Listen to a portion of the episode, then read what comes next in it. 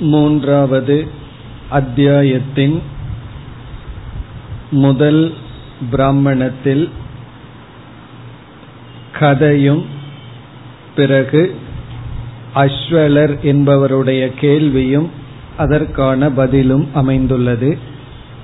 அதை சென்ற வகுப்பில் பார்த்து முடித்தோம். இங்கு கேள்வியானது சில தோஷங்களை கூறி அதிலிருந்து எப்படி விடுதலை அடைதல்? அதற்கு யாஜ்ஞவல்யர் உபாசனைகளை கூறினார்.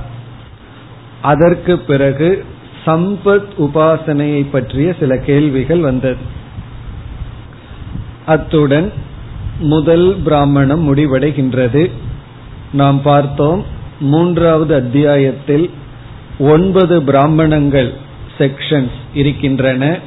அதில் முதல் மூன்று பிராமணங்கள் வேதாந்தத்தை தவிர மற்ற விசாரங்கள்.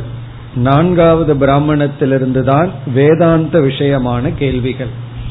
ஆகவே மூன்று பிராமணத்தினுடைய சாராம்சத்தை பார்த்து வருகின்றோம். முதல் பிராமணத்தினுடைய சாராம்சத்தை பார்த்து முடித்தோம். இப்பொழுது இரண்டாவது பிராமணத்திற்கு வருகின்றோம். இந்த பிராமணத்திற்கு ஆர்த்தபாக பிராமணம் என்று பெயர். ஆர்த்தபாக என்பவர் சிஷ்யர். இவர் யாக்கியவல்யரிடம் சில கேள்விகள் கேட்கின்றார். அதற்கு யாக்கியவல்யர் பதில் கூறுகின்றார். இவர் இங்கு ஐந்து கேள்விகளை கேட்கின்றார். நாம் இப்பொழுது இந்த ஐந்து கேள்விகளையும் அதற்கான பதிலையும் பார்க்க போகின்றோம். மந்திரத்திற்குள் செல்ல வேண்டிய அவசியம் இல்லை முதல் கேள்வி. இரண்டு விதமான மிருத்யு இருக்கின்றது. அவைகள் யாவை? அதற்கு பதில் கிரகம் அதிகிரகம் என்று சொல்லப்படுகின்றது அதாவது கிரகம் என்ற ஒரு விதமான மிருத்யு அதிகிரகம் என்கின்ற ஒரு விதமான மிருத்யு.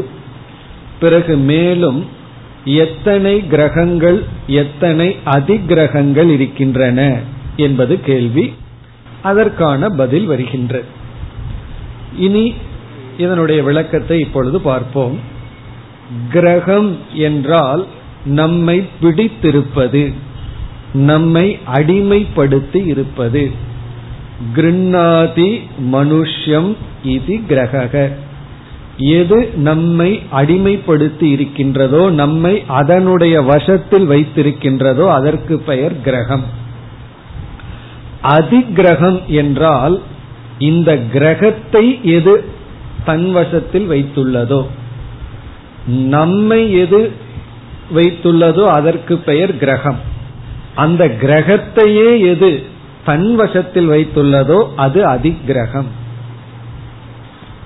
இங்கு கிரகம் என்பது நம்முடைய இந்திரியங்கள். நம்முடைய கர்மேந்திரியங்கள் ஞானேந்திரியங்கள் எல்லாம் கிரகம் என்று சொல்லப்படுகிறது. இது ஒரு விதமான மிருத்யு. நம்மை இந்திரியங்கள் அதனுடைய வசத்தில் வைத்திருக்கின்றது. இதனுடைய அர்த்தம் என்ன என்றால் நாம் இந்திரியங்களினுடைய வசத்தில் இருக்கின்றோம். இந்திரியம் நம்ம வசத்தில் இருக்கிறது தான் மோக்ஷம். ஆனா இந்திரியத்தினுடைய வசத்தில் நாம் இருக்கின்றோம். ஆகவே இந்திரியங்கள் வந்து கிரகம் என்கின்ற தன்மை ஸ்டேட்டஸை அடைகின்ற. இப்ப இந்திரியங்களுக்கு கிரகம்ங்கிற தன்மை வர காரணம் அது மனிதனை பிடித்துள்ளது. மனிதனை தன்வசப்படுத்தி உள்ளது இங்க மனிதன் என்று சொல்லும் பொழுது ஞானிகள் சாதகர்கள் எல்லாம் எக்ஸப்ஷன் சாதகர்கள்னு சொன்னாலும் ஆரம்பத்தில் இருக்கிற சாதகர்களும் இந்திரியத்தின் வசத்தில் இருப்பார்கள். ஆகவே ஞானிகள் ஞான நிஷ்டர்களை விதிவிலக்காக எடுத்துக்கொண்டால் எல்லா மனிதர்களும் இந்திரியத்தினுடைய வசத்தில் இருக்கின்றார்கள். ஆகவே இந்திரியத்தை நம்ம கிரகம் என்று சொல்கின்றோம். இனி அதிகிரகம் என்றால் இந்திரியமானது யாருடைய வசத்தில் இருக்கின்றது? இப்ப நம்ம வந்து ஜீவனாகிய நாம் இந்திரியங்களினுடைய பிடியில் இருக்கின்றோம். இந்திரியங்கள் யாருடைய யாருக்கு கட்டுப்பட்டிருக்கின்றது யாருனுடைய பிடியில் இருக்கின்றது என்றால் விஷயாகா சென்ஸ் ஆப்ஜெக்ட் விஷயங்கள். விஷயங்கள். இப்ப விஷயங்கள் வந்து இந்திரியத்தை தன்னுடைய கட்டுக்குள் வைத்திருக்கின்றதாம். இந்திரியம் வந்து நம்மை பிடித்து கொண்டிருக்கின்றதாம். விஷயங்கள் வந்து இந்திரியத்தை பிடித்து கொண்டிருக்கின்றது. உதாரணம் பார்த்தா நமக்கு புரிந்துவிடும். அதாவது இப்ப சுவை அப்படிங்கிறது ஒரு விதமான இந்திரியம் கிரகம். இப்ப இந்த சுவைக்கு நாம அடிமையாகி இருக்கின்றோம். உடலுக்கு எவ்வளவு உணவு தேவையோ அவ்வளவு கொடுக்காமல் அதற்கு மேல் சில சமயம் கொடுத்து விடுகின்றோம். காரணம் என்ன என்றால் சுவைக்கு நாம் அடிமையாகி இருப்பதனால். பிறகு சில சமயங்களில் பார்த்தால் நாம் எவ்வளவு சாப்பிடுகின்றோம் எந்த அளவுக்கு நாக்குக்கு அடிமையாகின்றோம் என்பது வெளி சூழ்நிலையையும் பொறுத்து இருக்கின்றது. இப்ப நம்ம என்ன சொல்லிடுவோம்? நான் இவ்வளவுதான் சாப்பிடுவேன் அப்படின்னு சொல்லிட்டு வந்து அமர்கின்றோம். பிறகு அந்த சுவை என்ன செய்கின்றது நம்மை அதிகமாக சாப்பிட வைத்து விடுகிறது. ஆகவே சுவையான உணவு போகும் பொழுது இந்திரியமும் அதனுடைய வசத்தில் இருக்கின்றது. ஒரு கால் சுவை இல்லாத உணவாக இருந்தால் அன்று நம்ம வந்து இந்திரியத்தை இந்திரியமானது அடிமையாகாமல் இருந்து விடுகிறது. அன்னைக்கு வைராகியத்தை பத்தி பேசிடுவோம் நான் எல்லாம் அளவா சாப்பிட்றதுதான் வழக்கம் அப்படின்னு. ஆனா அதே இது சுவையானதாக வந்து விட்டால் என்னாகி விடுகின்றது? இந்திரியம் தன் வசத்தை இழந்து விடுகின்றது. ஆகவே விஷயங்கள் இந்திரியத்தை தன்னுடைய கட்டுக்குள் வைத்திருக்கின்றது. இந்திரியம் மனிதனை தன்னுடைய கட்டுக்குள் வைத்திருக்கின்றது. அப்ப கிரகத்துக்கும் கிரகமா இருக்கிறது அதிகிரகம் என்று பெயர். இப்ப இத வேறு விதத்துல நம்ம சொல்ல வேண்டும் என்றால் சூழ்நிலைகளுக்கு நாம் அடிமையாகி இருக்கின்றோம். நாம எவ்வளவு சாப்பிடுறோம் நம்ம வாழ்க்கை எப்படி இருக்கு அது சூழ்நிலை நிர்ணயிக்கப்படுகின்றது. நாம நிர்ணயிப்பதில்லை.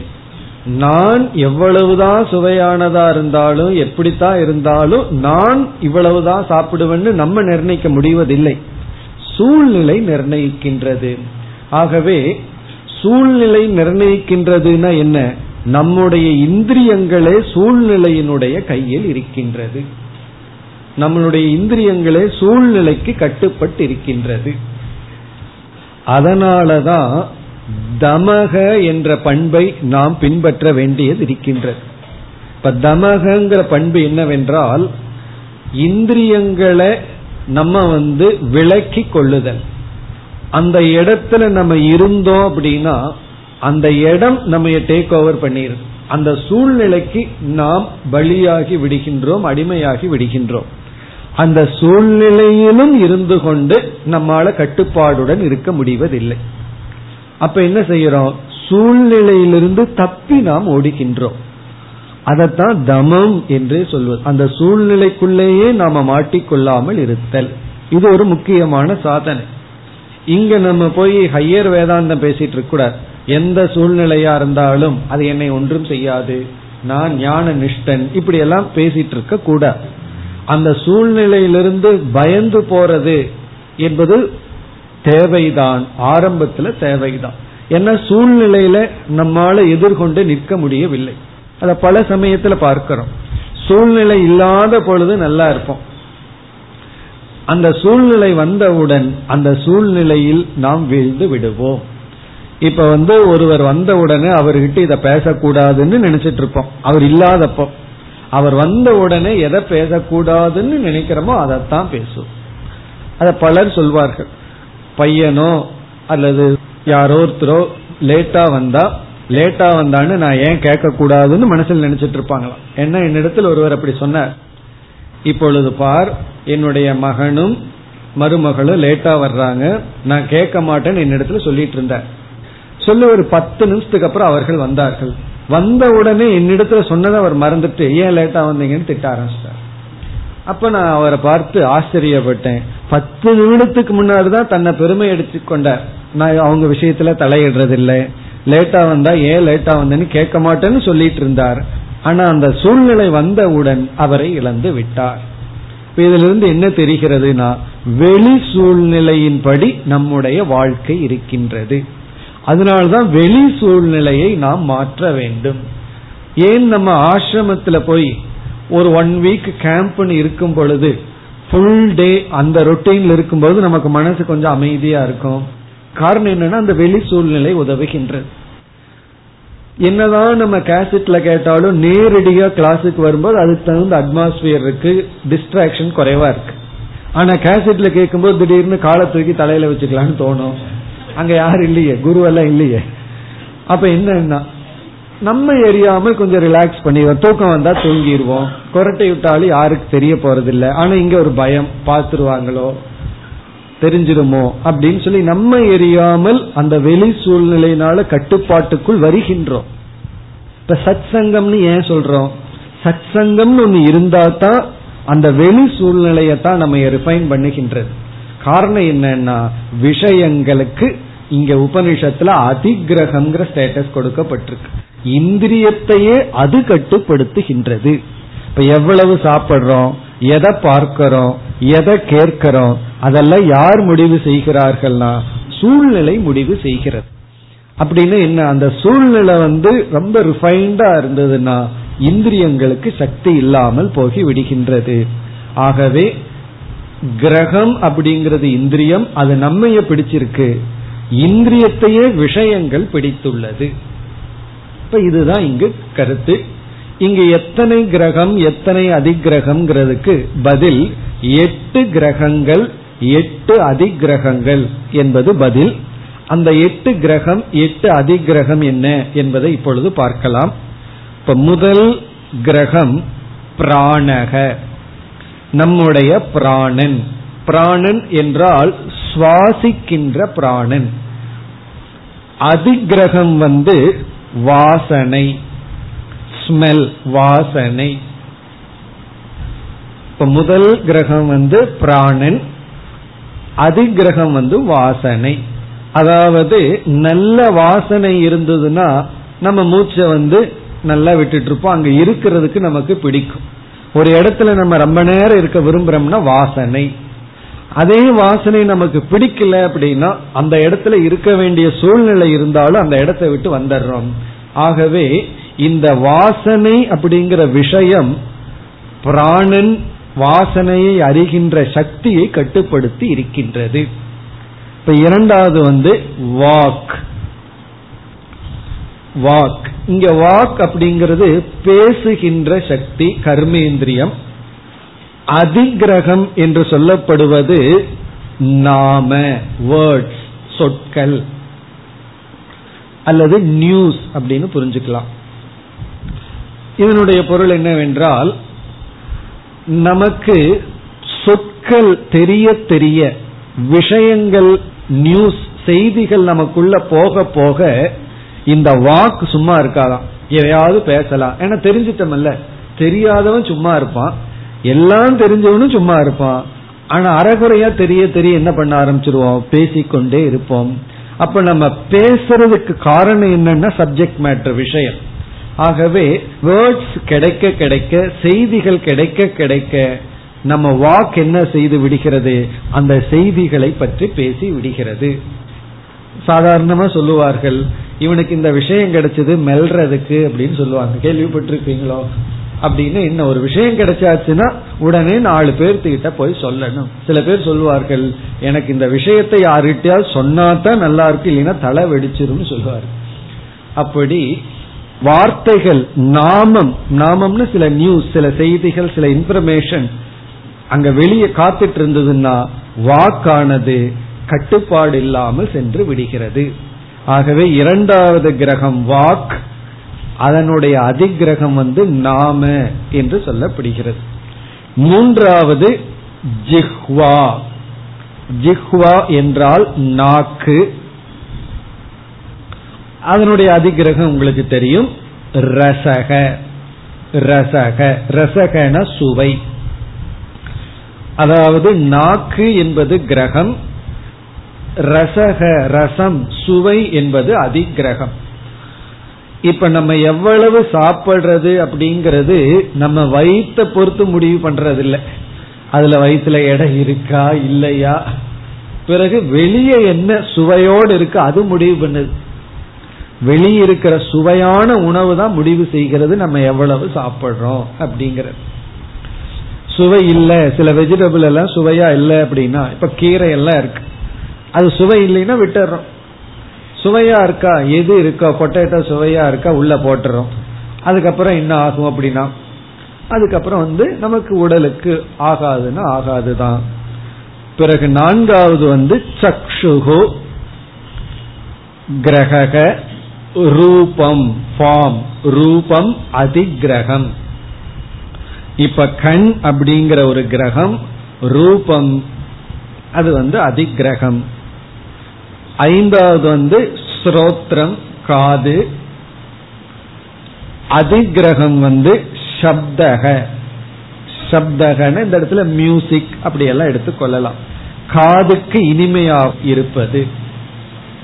காது சப்தக. ஆறாவது மனக நம்முடைய மைண்ட். அதற்கு அதிகிரகம் இங்கு சொல்லப்படுவது காமக ஆசை. மனதில் இருக்கிற ஆசை அல்லது சங்கல்பங்கள். சிலதை நினைச்சாவே ஒரு சுகமா இருக்கு மனசுக்கு. இப்ப மனசு எதை நினைக்கணுமோ அதை நினைக்காம எந்த நினைவுகள் இன்பத்தை கொடுக்குமோ அந்த நினைவுகளை மனசு எடுத்துக்கொள்கிறது. அப்ப மனம் யாருடைய வசத்தில் இருக்குன்னா தன்னுடைய வசத்தில் இல்லாமல் காமத்தினுடைய வசத்தில் இருக்கின்றது சங்கல்பத்தினுடைய வசத்தில் இருக்கு. எந்த நினைவுகள் எதை சங்கல்பம் செய்தா மனசுக்கு சுகமா இருக்குமோ அந்த நினைவுகள் இருக்கு. யாரோ சொன்னார் ஒருவர் வந்து நினைச்சிட்டே இருப்பாராம். எனக்கு பேங்க் பேலன்ஸ்ல ஒரு கோடி ரூபாய் இருந்தா எப்படி இருக்கும்? ஒரு கோடி ரூபாய் இருந்தா எப்படி இருக்குன்னா? இந்த சங்கல்பத்தை என்ன சொல்றது? இது ஒரு கற்பனை. அந்த கற்பனையிலேயே ஒரு சுகம். அப்படி காமக. பிறகு ஏழாவது ஹஸ்தௌ. இரண்டு கைகள். ஹஸ்தௌ.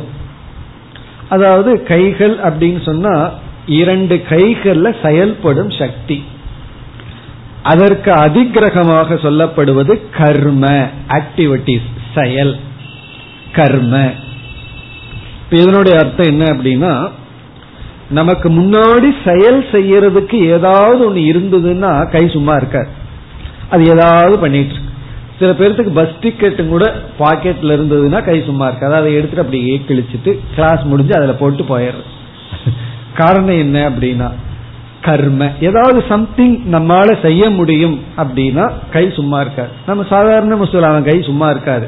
குரங்கு கையில கொடுத்த மாலையை போல்னு சொல்லுவார் அப்ப என்னன்னா கர்மனா ஏதாவது ஒரு ரெஸ்பான்சிபிலிட்டி ஆக்டிவிட்டிஸ் இருந்ததுன்னா நம்ம கை சும்மா இருக்காது.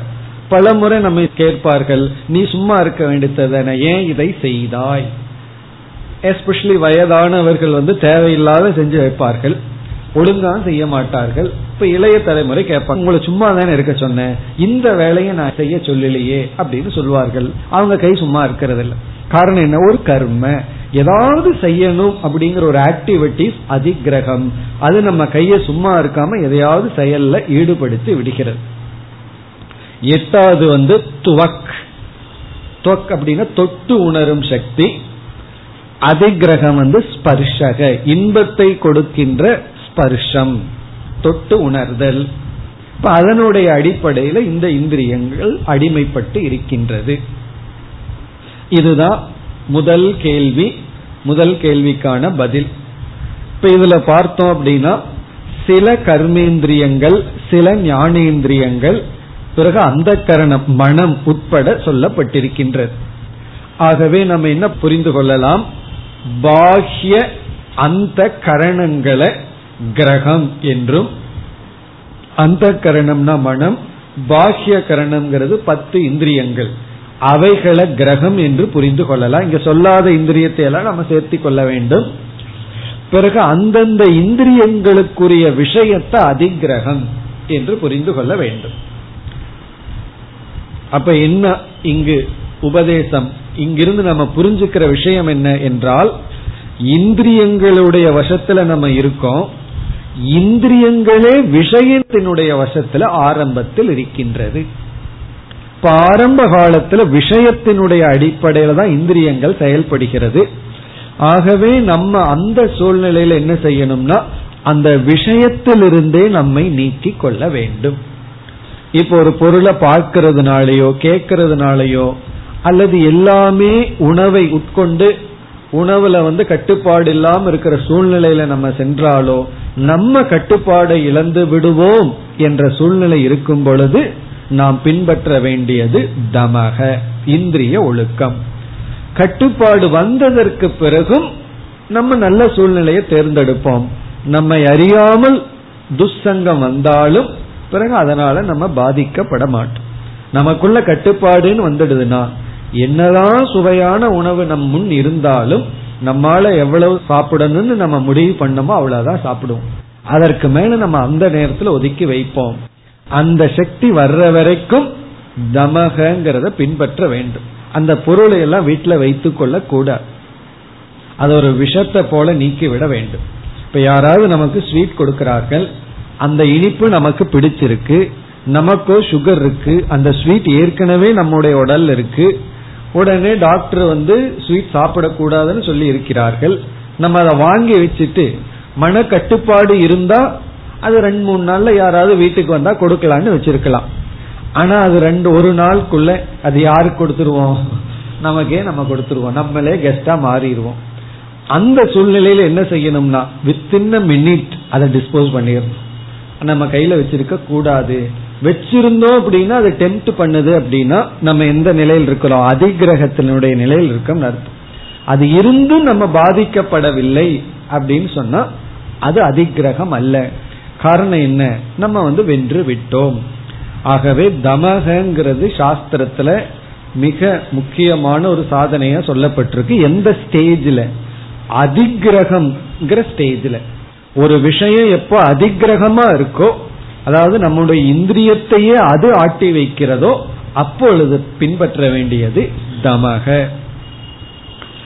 அதுதான் புத்தருடைய லைஃப்ல வந்து ஒரு கவிஞர் வந்து புத்தரை வர்ணிக்கின்றார். அஸ்வபதினு ஒரு கவிஞர். அவர் எப்படி நடந்து போறாரா? அலோல சக்ஷுகு. அவர் அப்படியே நடந்து போறத வர்ணிக்கின்றார். அலோல சக்ஷுகுன்னு அவருடைய கண் வந்து இங்கேயும் அங்கேயும் பார்த்துட்டு இல்லையா? அசைவில்லாத கண்கள். அதாவது கண்ணுல வந்து ஒரு சஞ்சலம் இல்லையா? அலோல சக்ஷுகு யுகமாத்திர தரிசி. அவர் நடந்து போகும்போது பத்தடி மட்டும் பார்த்துட்டு போறாராம். நம்ம வந்து முன்னாடி என்ன இருக்கோ அதை தவிர மீதிய பார்த்துட்டு போவோம். அப்பதான் போய் குழியில விழுகிறது. முன்னாடி பத்தடி மட்டும் பார்த்துட்டு போனா போதும். இல்ல கல்லு தள்ளி கல்லுனால நம்ம தடிக்கு விழுவோம். ஆகவே யுகமாத்திர தரிசி. யந்திரித மந்தகாமி. அவருடைய நடை வந்து மிக மிக மந்தமா இருக்கா? மெதுவா நடக்கிறாரா? ஸ்டெப் பை ஸ்டெப்பா அவருடைய ஒவ்வொரு அசைவும் அமைதியத்தான் வெளிப்படுத்துதான் அப்போ அசைவில்லாத சஞ்சலமில்லாத கண்கள் அவருடைய கண்கள் வந்து அவருடைய நடக்கிற பாதையை மட்டும் பார்க்கலாம் மீதிய பார்க்கல. இந்த கார்ல போகும்போது பிரைட் அண்ட் டிம்னு சொல்லுவாங்க. ஸ்பீடா போகணும்னா பிரைட்ல போகணும். ரொம்ப தூரத்தில் அடிக்கும். மெதுவா போகணும் அப்படின்னா டிம்ல போடுவார்கள். முன்னாடி மெதுவா தான் போகணும். டிம்ல போட்டு ஸ்பீடா போக கூடாது அப்படி இவர் வந்து மெதுவா போறாராம். சச்சார பிக்ஷாம் சது பிக்ஷு வர்யக. அதாவது சன்னியாசியிலேயே உயர்ந்த நிலையில் அடைந்தவர் பிக்ஷை எடுத்துக்கொண்டு தெருவில் இப்படி நடந்து போனாராம். அவர் பிக்ஷை எடுத்துட்டு தெருவில் நடந்து போறது இப்படி ஒருவர் வர்ணிக்கின்றார். அது மட்டுமல்ல சுகர் வந்து ஞான நிஷ்டை அடைந்தார் அப்படிங்கிறதுக்கு டெஸ்டே இதுதான் செய்யப்பட்டது. அதுவும் யாக்கியவழிக்கர் தான் என்றார் அதாவது வந்து வியாசர் வந்து யாக்கியவழிக்கரிடம் அனுப்பிச்சு வைக்கிறாராம். என்னுடைய மகன் சுகன் வந்து ஞான நிஷ்டை அடைஞ்சானான்னு பார்த்து அனுப்புங்கன்னு. அப்ப வந்து மாளிகை யாக்கியவழிக்கரில் ஜனகர். இப்ப ஜனகருடைய அரசபைக்கு சுகர் வருகின்றார். ஜனகரிடம் அனுப்புகின்றார் வியாசர் தன்னுடைய மகனை. இப்ப ஜனகருடைய மாளிகையில வந்து விதவிதமான பொருள்கள் இனிப்பு பதார்த்தம் இருக்கு. ஒரு இடத்துல வந்து நடனம் ஆடிக்கொண்டிருக்கின்றார்கள். ஒரு இடத்துல இசை அவ்வளவு இருக்கு. ஜனகர் என்ன செய்தார்? ஒரு எண்ணெய் கிண்ணத்தை கொடுத்து இந்த மாளிகையை அப்படியே சுற்றி வாரும் அப்படின்னு சொல்லி சுகரிடம் கொடுத்தாராம். அதுல சிந்தக்கூடாது என்ன நிறைஞ்சிருக்கு. அப்படின்னு என்னன்னா எந்த இந்திரிய விஷயங்களும் அவரை டிஸ்ட்ராக்ட் பண்ணாம இருந்தா தான் அவர் வந்து எண்ணெயை வந்து கீழே சிந்தாம அந்த மாளிகையை சுற்றி வர முடியும்.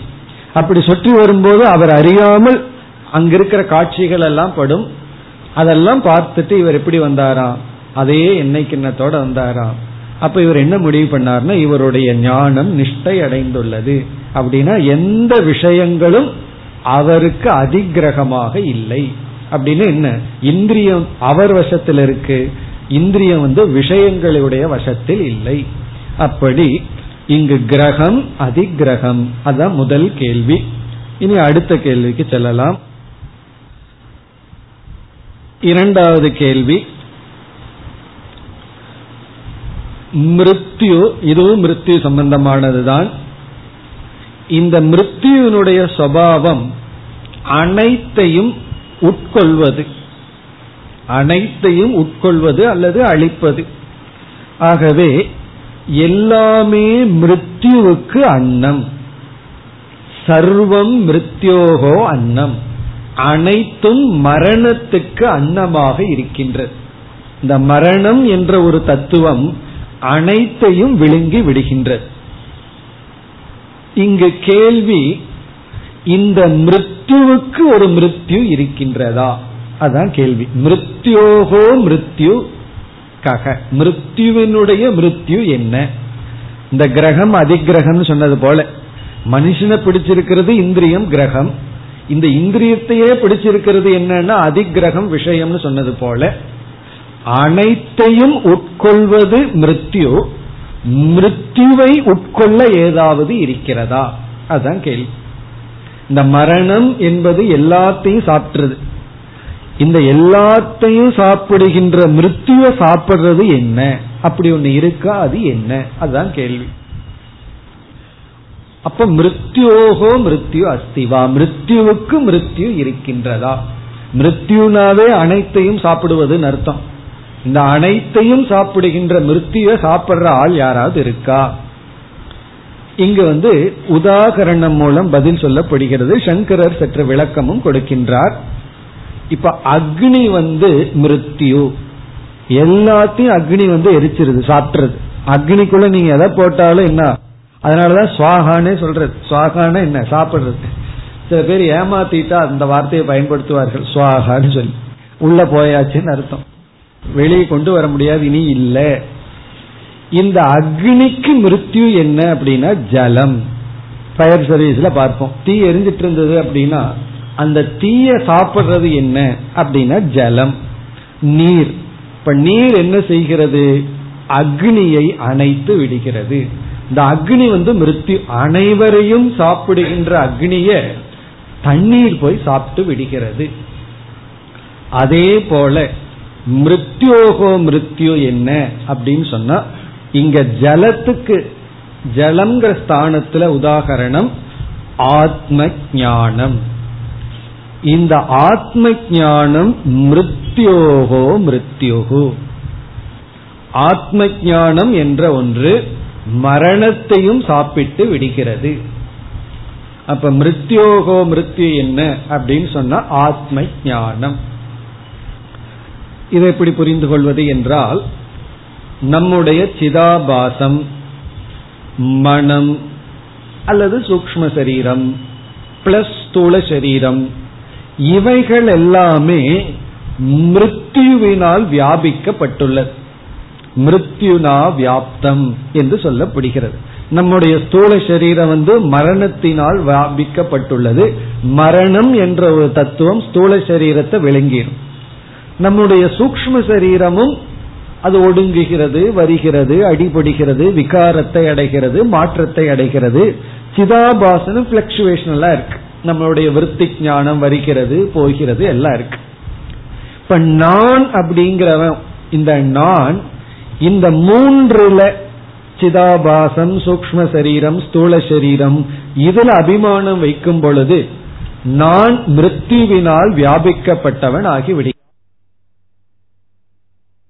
இதுல நான் இருக்கும் பொழுது எனக்கு மிருத்யு வந்து விடுகின்ற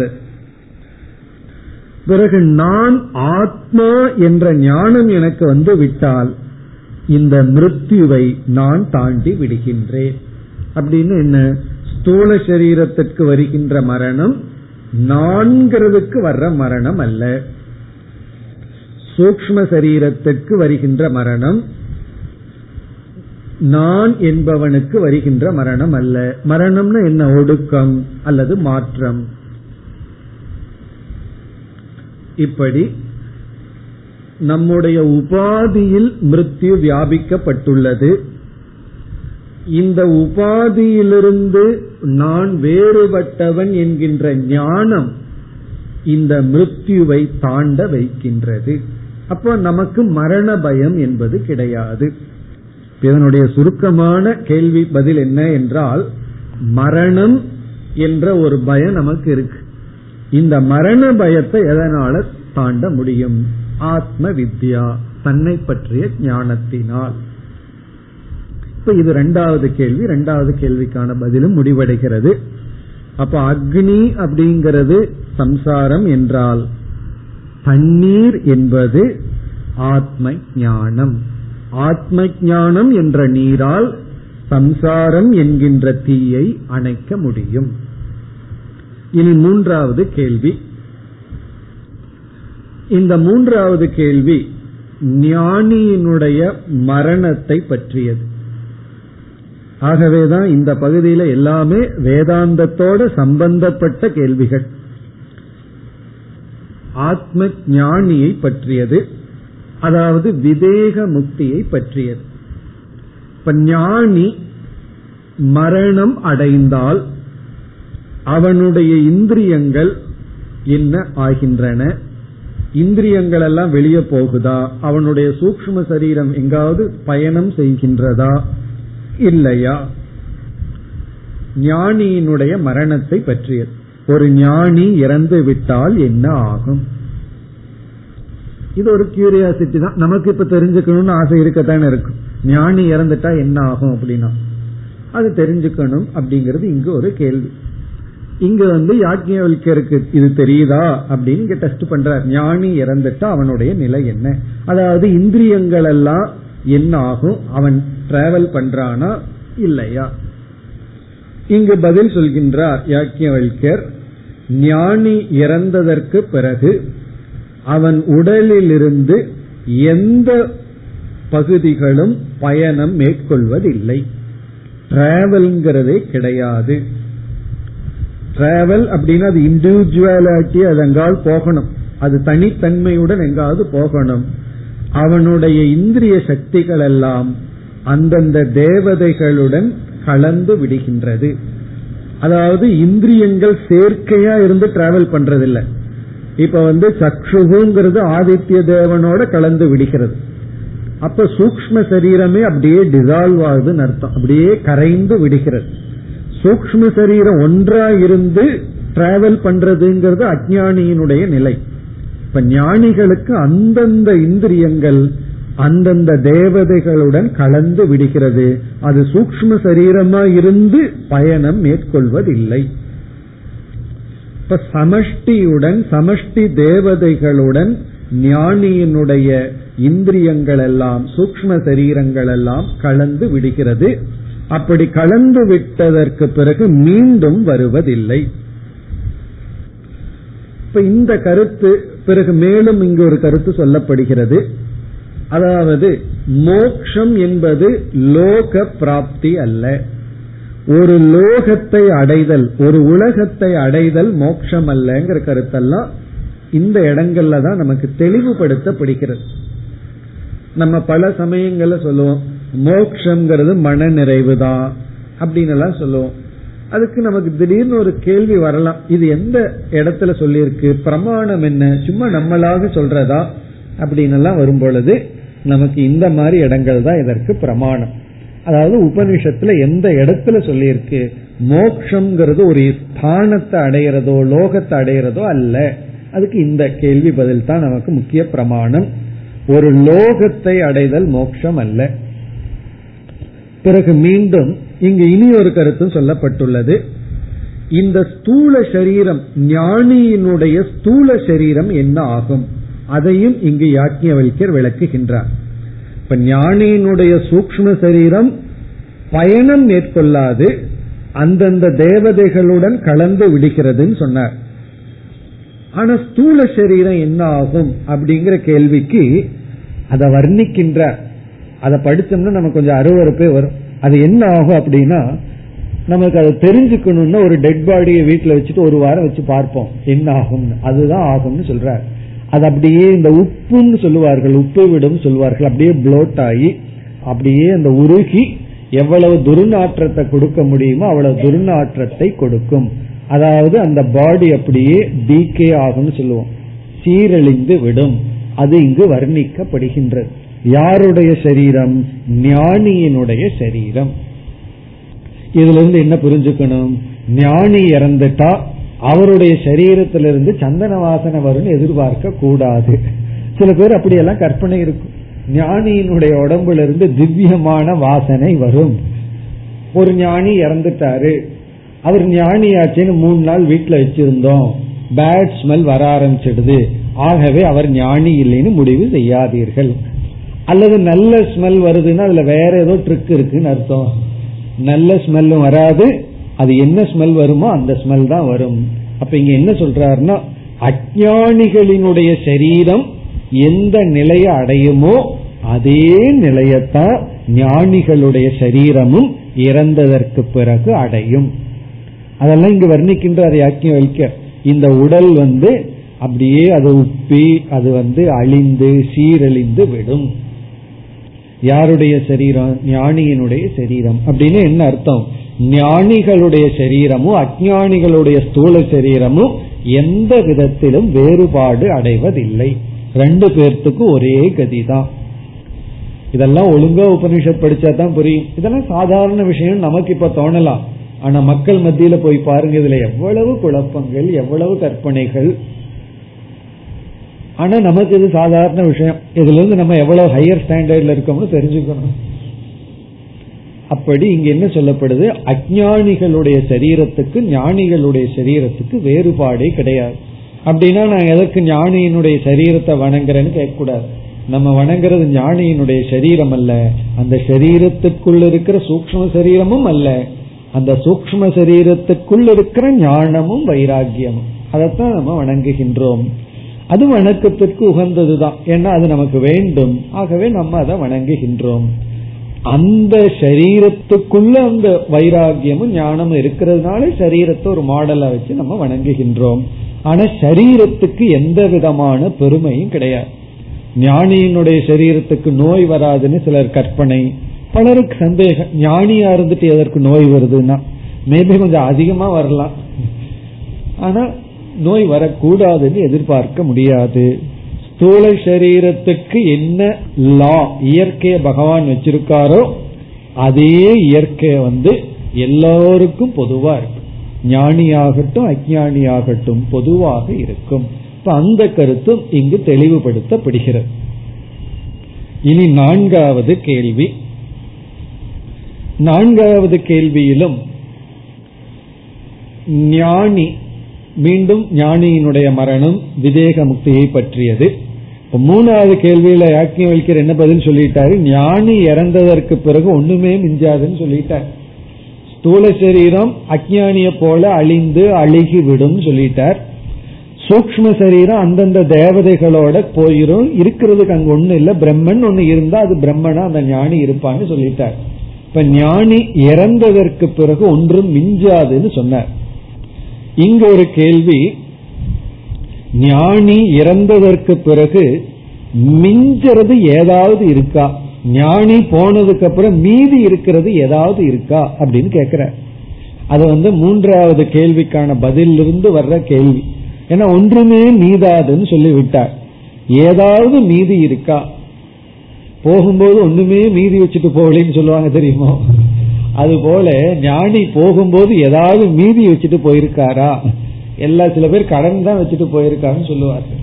அப்படி ஞானி ஏதாவது வச்சுட்டு போயிருக்காரா மீதி? அப்படின்னு சொன்னா இங்க மிக அழகா ஒரு பதில் சொல்றாரு யாக்ஞவல்கர் ஞானி வந்து ஒன்னு ஒரு மீதி வச்சுட்டு போறாராம் ஒன்றே ஒன்றை மீதி வச்சுட்டு போறாராம் அது நாம அவருடைய பெயர். இப்ப சங்கராச்சாரியா போய் எவ்வளவு நாள் ஆச்சு? நான் இன்னும் அவரை மனசுல வச்சுட்டு இருக்கோம் காரணம் என்னன்னா அப்ப அவர் எதை வச்சுட்டு போயிருக்காருன்னா அவருடைய நாம அவருடைய பெயர். எல்லாத்துக்கும் அல்ல அவருடைய சிஷ்யர்களுடைய மனதில் அவருடைய பெயரை வச்சுட்டு போயுள்ளார்கள். இது ஒரு பிகரேட்டிவ் ஆன்சர் இதற்கு விளக்கு என்ன சொல்றார்கள்னா இந்த ஞானி என்ன பண்ணிட்டாரா அனைத்து நாம ரூபங்களையும் தன்னுடைய நாம ரூபமா பார்த்ததுனால போகும்போது அவரை பெயரமிட்டு அவர் விட்டுட்டு போயிட்டாராம். இதை நல்ல சென்ஸ்ல எடுத்துக்கணும். சில அஜானிகளும் பெயரை விட்டுட்டு தான் போறார்கள். இப்ப துரியோதனன் அவனோட பெயரை விட்டுட்டு தான் போயிருக்கான். துரியோதனையும் நம்ம மறக்க முடியாம தான் இருக்கும். சகுனியும் அவன் பெயரை விட்டுட்டு தான் போயிருக்கான். அது வேற. இந்த பாசிட்டிவ் சென்ஸ்ல எடுத்துக்கணும். ஞானி தன்னுடைய பெயரை விட்டு விட்டு செல்கின்றான். அப்படின்னு என்ன அர்த்தம்னா ஒரு ஞானி அழிந்த போதிலும் அவருடைய பெயர் சில காலம் அழிவதில்லை. பல ஜெனரேஷன் அவருடைய பெயர் இருக்கு. ஏன்னா சங்கரருக்கு முன்னாடி ஐயாயிரம் ஆறாயிரம் வருஷத்துக்கு முன்னாடி எத்தனையோ ஞானிகள் எல்லாம் இருந்தார்கள். அவங்க பேரெல்லாம் இன்னைக்கு நமக்கு தெரியல. அதெல்லாம் இன்னைக்கு மடிந்து விட்டது. இன்னொரு இருபதாயிரம் முப்பதாயிரம் வருஷத்துக்கு அப்புறம் சங்கரர் பேரும் போயிடலாம் ஆனால் கொஞ்ச வருஷம் கொஞ்ச காலம் அந்த குரு சிஷ்ய பரம்பரையில் அவர்களுடைய பெயர் நிலைத்திருக்கும். அட்லீஸ்ட் அந்த ஜெனரேஷன்லயாவது அந்த சிஷ்யர்கள் தன்னுடைய குருவை நினைத்து கொண்டிருப்பார்கள். அதுக்கப்புறம் அந்த குரு தாத்தா குரு தாத்தாவோட தாத்தா குரு ஆயிட்டா மறந்துடுறோம். இப்ப எப்படி நம்ம கிராண்ட் ஃபாதர் வரைக்கும் நினைச்சிட்டு இருக்கோம்? அது போல ஞானிகளுடைய பெயர் அழியாமல் இருக்கும். அந்த பெயரை மட்டும் வச்சுட்டு போயிடுறாராம். மீதியை வச்சுட்டு போகக்கூடாதுன்னு அர்த்தம். சிஷியனுக்கு வந்து சொத்தெல்லாம் சேர்த்து வச்சுட்டு போகக்கூடாதுன்னு அர்த்தம். ஒரு பெயரை மட்டும் கொடுத்துட்டு போகணும்னு அர்த்தம். இனி ஐந்தாவது இறுதி கேள்வி. அஜானிகளினுடைய மரணம். இது எல்லாத்துக்கும் இருக்கிற ஒரு கியூரியாசிட்டி வேதாந்தத்துக்குள்ள வந்த உடனே சில பேர் கேட்கிற கேள்வி நான் செத்ததுக்கு அப்புறம் எப்படி இருப்பேன்? அப்படின்னு தான். நான் இப்ப எப்படி இருக்கணும்? நான் இப்ப எப்படி இருக்கிறேன்னு குரு கிட்ட கேட்கறத விட்டுட்டு நான் போனதுக்கு அப்புறம் எப்படி இருப்பேன்? குரு சரியான பதில் சொன்னா பேயா இருப்பேன்னு சொல்லணும். அதுதான் சில பேர்த்துக்கு கேள்வி ரொம்ப பேருக்கு கேள்வி என்ன தெரியுமா? நான் இப்ப எப்படி இருக்கேன்? என்னுடைய மனநிலை என்ன? நான் எந்த ஸ்டேஜில் இருக்கேன்? நான் எப்படி உயரணும்? அதை விட்டுட்டு செத்ததுக்கு அப்புறம் இப்படிங்கிறதா ரொம்ப பேர்த்துக்கு வேதாந்தத்துக்குள்ள வந்த உடனே கேள்வியா இருக்கு. அதே கேள்வி இங்கு கேட்கின்றார் யாஜ்ஞவல்யரிடம். அஜானி யாரோ? எந்த அஜானி இறந்ததற்கு பிறகு அவன் என்ன நிலை அடைவான்? அவனுக்கு என்ன ஆகும்? அப்படிங்கிறது கேள்வி. இதெல்லாம் நமக்கு வந்து பகவான் தெரியக்கூடாதுன்னு வச்சிருக்கிற சில சீக்ரெட் பகவான் வந்து இயற்கையில சிலதெல்லாம் நமக்கு தெரியக்கூடாதுன்னு வச்சிருக்கிறார். எதை பகவான் நம்ம தெரிஞ்சுக்க கூடாதுன்னு வச்சிருக்கிறாரோ அதை தெரிஞ்சுக்கணும்னு தான் ஆசை. எதை பகவான் நாம தெரிஞ்சுக்கணும்னு உபனிஷத்து கீதையெல்லாம் கொடுத்திருக்காரோ அதை நம்ம தெரிஞ்சுக்க முயற்சி பண்றதில்லை. இதெல்லாம் பகவானுடைய நெட்ஒர்க்ல இருக்கிற சீக்ரெட் நம்ம இறந்ததற்கு பிறகு என்ன ஆகும் அப்படின்னு இங்கு கேள்வி. இப்ப இங்க வந்து என்ன பதில் சொல்றார் அப்படின்னு சொன்னா முதல்ல என்ன சொல்றார்? இந்திரியங்கள் எல்லாம் இறந்ததற்கு பிறகு அல்லது பிரளய காலத்தில் அந்தந்த தேவதைகளிடம் ஒடுங்கி இருந்தாலும் பிறகு அதே இந்திரியங்கள் வந்துவிடும். முழுமையான மரணம்ங்கிறது அதாவது அனைத்து சூக்ம சரீர இந்திரியங்கள் எல்லாம் அந்தந்த தேவதைகளுடன் கலந்து விடுவதில்லை அப்படிங்கிற பதில முதல்ல சொல்ற அதாவது இந்திரியங்கள் எல்லாம் முழுமையாக ஐக்கியம் அடைந்து விடுவதில்லை. அவைகள் ஒடுங்கி மீண்டும் வெளிவந்து விடுகின்றது. உதாரணமா ஒரு அஜானி இறந்தவுடன் அவனுடைய பார்க்கிற சக்தி கேட்கிற சக்திங்கிற இந்திரியங்கள் எல்லாம் சூக்ம சரீரத்துக்குள்ள ஒடுங்கி ஏதோ ஒரு விதமான சரீரத்தை எடுத்துக்கொண்டு அது பயணத்தை மேற்கொள்கின்றது. அந்த சமயத்துல இந்திரிய சக்திகள் எல்லாம் அந்த ஜீவனுக்கு ஒடுங்கி இருக்கு.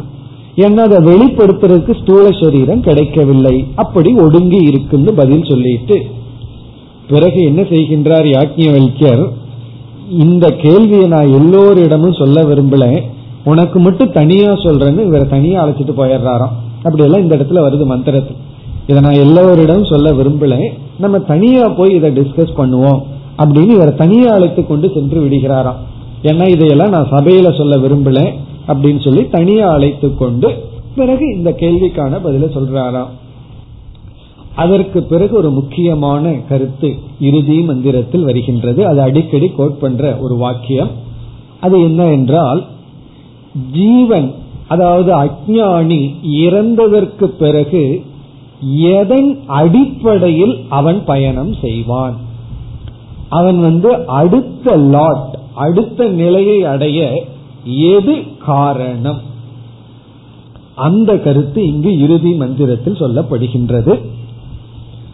அதாவது ஒருவன் வந்து சுக்ல பட்சத்திலேயோ அல்லது சுக்ல கதி சுக்ல கதின்னு சொல்ல முடியாது சுக்ல பட்சத்திலேயோ அல்லது பகல் வேளையிலோ புண்ணிய காலத்திலேயோ இறந்தால் இவன் இந்த காலத்துல இறந்திருக்கா அப்படின்னு காலத்தின் அடிப்படையில் அவன் பயணம் செய்கின்றானா? அல்லது வந்து ஈஸ்வரன் முடிவு பண்ற சரி இவன் இறந்துட்டான் இவன் இங்க போட்டு இந்த லோகத்துக்கு போகட்டும் இந்த ஜென்மத்தை எடுக்கட்டும் அப்படின்னு ஈஸ்வரனுடைய இச்சைப்படி இவனுடைய பயணமும் அடுத்த ஜென்மமும் அமைகின்றதா? இப்படி எல்லாம் பார்த்து கடைசியில் இங்கு பதில் சொல்லப்படுகின்றது புண்ணியக புண்ணியன கர்மனா பாபக பாப்பேன இதி. இதுதான் வாக்கியம். அவரவர்களுடைய கர்ம வினைப்படி அடுத்த நிலை ஜீவனுக்கு கிடைக்கின்றது. அடுத்த ஜென்மம் அவரவர்களுடைய கர்ம வினைப்படி. புண்ணியக புண்ணியன கர்மனா அது இங்க வாக்கியம். புண்ணியம் செய்தவன் புண்ணிய கர்மத்தினால் பயணத்தை மேற்கொள்கின்றான் புண்ணியக புண்ணியேன கர்மனா இதுதான் இங்கு முக்கியமாக கருதப்படுகின்றது. இது வந்து கடைசி பதிமூன்றாவது மந்திரத்துல கடைசி பகுதி. புண்ணியோவை புண்ணியேன கர்மனா பவதி பாப்பக பாப்பேன இதி. த லாஸ்ட் வாக்கியம். இதுதான் அடிக்கடி கோட் பண்ற வாக்கியம். இருநூத்தி ஆறாவது பக்கத்துல கடைசி மந்திரம் கடைசி பகுதி. அப்படின்னு என்ன? புண்ணியக அப்படின்னா புண்ணிய கர்மத்தை உடையவன் புண்ணியன கர்மனா பவதி. அவனுடைய கதியானது அவனுடைய புண்ணிய கர்மத்தின் அடிப்படையில் நடைபெறுகிறது. பாபக பாப கர்மத்தை செய்தவன் பாபேன கர்மனா பவதி. அவனுடைய பாப கர்மத்தின் அடிப்படையில் அவனுடைய அடுத்த ஜென்மம் அமைகின்றது. இப்படி சொன்னதற்கு பிறகு நம்ம கடைசி வரிய பார்த்தோம்னா ததோக ஜாரத்காரவக ஆர்த்தபாக உபரராம. ஜாரத்காரவகங்கிறது ஆர்த்தபாகங்கிறதுக்கு இனி ஒரு பெயர். ஆர்த்தபாக உபரராம. அவர் விலகி கொண்டார்.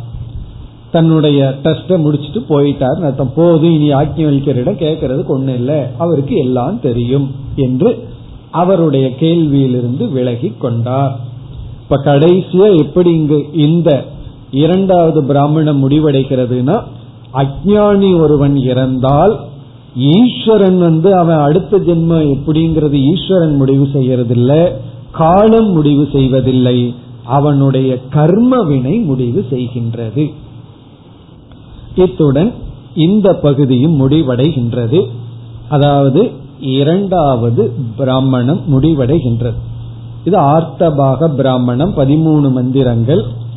இதுல வந்து வேதாந்த சம்பந்தப்பட்ட சில கேள்விகள் வந்துள்ளன. இனி நம்ம மூன்றாவது பிராமணத்திற்கு செல்லலாம்.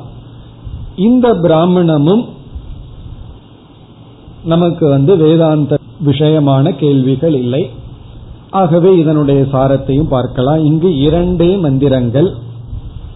புத்யு பிராமணம் என்று பெயர்.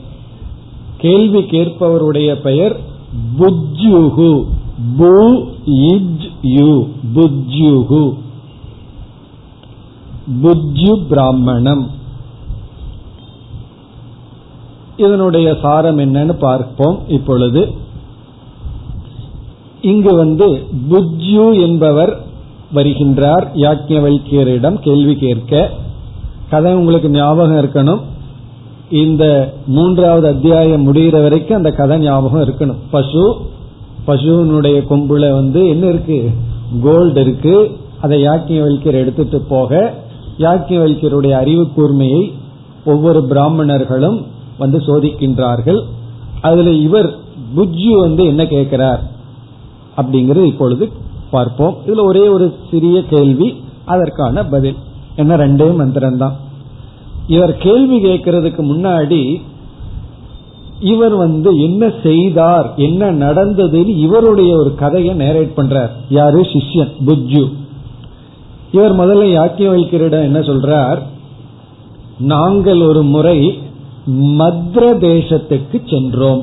இவரோட கதை இவர் கதை விடுறார். மத்ர தேசத்துக்கு சென்றோம். சென்று அங்கு காப்பியக என்பவரை சந்தித்தோம். காப்பியகங்கிறவரை பார்த்தாராம். இந்த காப்பியக என்பவருடைய மகள் அவருடைய டாக்டர் அவளுக்கு வந்து வேற ஏதோ ஸ்பிரிட் பேய் பிடிச்சதுன்னு சொல்லுவோமே அதுதான் இங்க சொல்றார். வேற ஏதோ ஸ்பிரிட் வந்து அவளுக்குள்ள இருந்துதான். அப்படின்னா என்ன? என்றால் அவளுக்குள் வேற ஏதோ ஒரு ஆவியானது புகுந்து விட்டது. இந்த புஜ்ஜுவுக்கு அந்த ஆவியோட பேசணும்னு ஆசையா? பல பேர்த்துக்கு இந்த ஆசையெல்லாம் இருக்கு. என்ன இங்க இருக்கிற ஆளுகிட்ட பேசுனது போதாதுன்னு. போன ஆவிகிட்ட எல்லாம் பேசணும்னு. அப்படி உடனே என்ன செய்தாரா?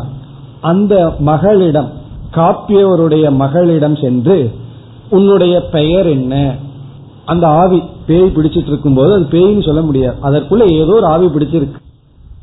கேட்ட உடனே அது சொல்லுச்சா நான் வந்து ஒரு கந்தர்வன் அப்படின்னு சொல்லி சொல்லி அதனுடைய பெயரை எல்லாம் சொல்லிச்சான் உடனே அந்த ஆவி வந்து ஆவி உலகத்தில் இருப்பது. ஏன்னா அதுக்கு நமக்கு தெரியாத சில விஷயங்கள் எல்லாம் தெரிஞ்சிருக்கும் சில பேர் சொல்லுவார்கள் அந்த ஆவிக்கு வந்து புதையல் இருக்கு எங்கேயும் தெரிஞ்சிருக்குமா? உடனே அது கிட்ட கேட்டு எங்க புதையல் இருக்கோ அதை போய் எடுத்துக்கொள்வார்களாம். ஏன்னா அதுக்குன்னு சில சக்திகள் எல்லாம் இருக்கு. சில எக்ஸ்ட்ரா நாலேஜ் அதற்கு இருக்கு. நாங்க என்ன செய்தோம்? ஒரு கந்தர்வன் அவளுக்குள் பொசஸ் ஆயிருக்கு. அவனோட பேரை கேட்டு அந்த கந்தர்வனிடம் சில கேள்விகளை கேட்டோம். அவன் எங்களுக்கு சில பதில் எல்லாம் சொன்னான். இப்போ அந்த கேள்வி உன்னிடத்துல கேட்க போறேன். உனக்கு தெரியுதான்னு பார்ப்போம். இப்ப அதுதான் இப்ப ஒரு கந்தர்வனுக்கு தெரிஞ்ச விஷயம் உனக்கு தெரிஞ்சிருக்கா? அதை நான் உன்னிடத்துல டெஸ்ட் பண்ண போறேன். அப்படின்னு ஒரு பயமுறுத்துறாரு யாக்கியவழிக்கரிடம் அதாவது ஒரு மகள் காப்பியருடைய மகள் அவ பேசல. அவளுக்குள்ள ஒரு ஆவி. அதனிடத்துல நாங்க சில கேள்விகளை கேட்டிருந்தோம். அந்த கேள்விகளை கேட்டு பதில் எங்களுக்கு தெரியும். இப்ப அந்த கேள்வியை கேட்க போகின்றேன். அப்படின்னு ஒரு பீடிகை கொடுத்து கேள்வி கேட்கிறார். இந்த கேள்வி என்னன்னா பாரிக்ஷிதாக பாரிக்ஷிதக என்பவர்கள் இறந்ததற்கு பிறகு எங்கு செல்கிறார்கள். இதுதான் கேள்வி. பாரிக்ஷிதாக குத்தர கச்சந்தி. பாரிக்ஷிதர்கள் என்பவர்கள் இறந்ததற்கு பிறகு எங்கு செல்கிறார்கள்.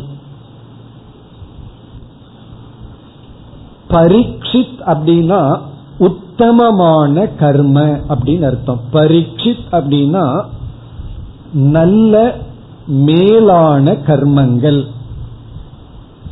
பாரிச்சிதக என்றால் உத்தமமான கர்மத்தை செய்தவர்கள். நல்ல கர்மத்தை செய்தவர்கள் அப்படின்னு அர்த்தம். பாரிச்சிதாக பேர் தான் பயமுறுத்துற மாதிரி இருக்கு. ஆனா உள்ள விஷயம் ரொம்ப சிம்பிள் பாரிக்ஷிதாக நல்ல கர்மத்தை செய்தவர்கள். அவர்கள் எங்கு செல்வார்கள்? அதாவது உலக வாழ்க்கையில் இருக்கும் பொழுது பூலோகத்தில் இருக்கும் பொழுது அதர்மம் செய்யாமல் தர்மப்படி வாழ்ந்து உத்தமமான செயலில் ஈடுபட்டவர்கள் இறந்ததற்கு பிறகு அவர்களுடைய நிலை என்ன? இந்த கேள்வியை அந்த கந்தர்வனிடம் கேட்டோம். அவன் எங்களுக்கு பதில் சொல்லியிருக்கான். அந்த கேள்வி இப்ப உன்னிடம் கேட்கின்றேன். அது மட்டுமல்ல எந்த லோகத்துக்கு போவான் அப்படின்னு கேட்டா இவர் ஒரு பதில் சொல்லுவார். இவர் வந்து என்ன பதில் சொல்றாரு தெரியுமா யாக்கிய வைக்கர் அஸ்வமேத யாகமெல்லாம் செய்தா எந்த லோகத்துக்கு போவாங்களோ அந்த லோகத்துக்குங்கிறார். உடனே இவர் சும்மா இருப்பார் அஸ்வமேத யாகம் செய்கிறவன் எந்த லோகத்துக்கு போவார்கள்? ஹிரண்ய கர்ப்ப லோகம்னு பதில் சொல்கிறார். அந்த ஹிரண்ய கர்ப்ப லோகத்தினுடைய டைமென்ஷன் எப்படி இருக்கு? அது எப்படி செல்ல முடியும்? இதெல்லாம் கேள்வி. பிறகு யாக்கியவல்யர் சரியாக பதில் சொல்கிறார். அதாவது ஹிரண்ய கர்ப்பனை அடைவார்கள். பிரம்மலோகத்துக்கு செல்வார்கள். ஏன்னா இவங்க உத்தமமான கர்மம் பண்றதுனால சொர்க்கத்தையும் தாண்டி அவர்கள் பிரம்மலோகத்திற்கே சென்று விடுவார்கள். இதுதான் கேள்வி இதுதான் பதில்.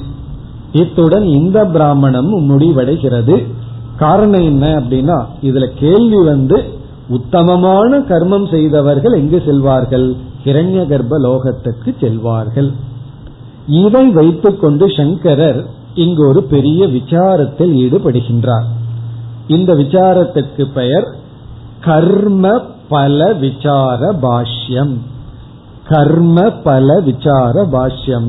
கர்ம பலனை விசாரம் செய்கின்ற ஒரு பாஷ்யம் இந்த மூன்றாவது பிராமணத்தில் வருகின்றது. ஆகவே நாம் அடுத்த வகுப்பில் பாஷ்ய விசாரத்தை செய்து பிறகு நான்காவது வேதாந்த விஷயமான கேள்விக்கு செல்ல இருக்கின்றோம். இத்துடன் மூன்று பிராமணங்களினுடைய சாராம்ச விசாரம் முடிவடைகிறது. ஆனாலும் மூன்றாவது பிராமணத்தில் சங்கரர் பாஷ்ய விசாரம் எஞ்சி உள்ளது அடுத்த வகுப்பில் பார்ப்போம். ॐ पूर्णमधपूर्णमिधं पूर्णात्पूर्णमुदच्छते पूर्णस्य पूर्णमादाय पूर्णमेवावशिष्यते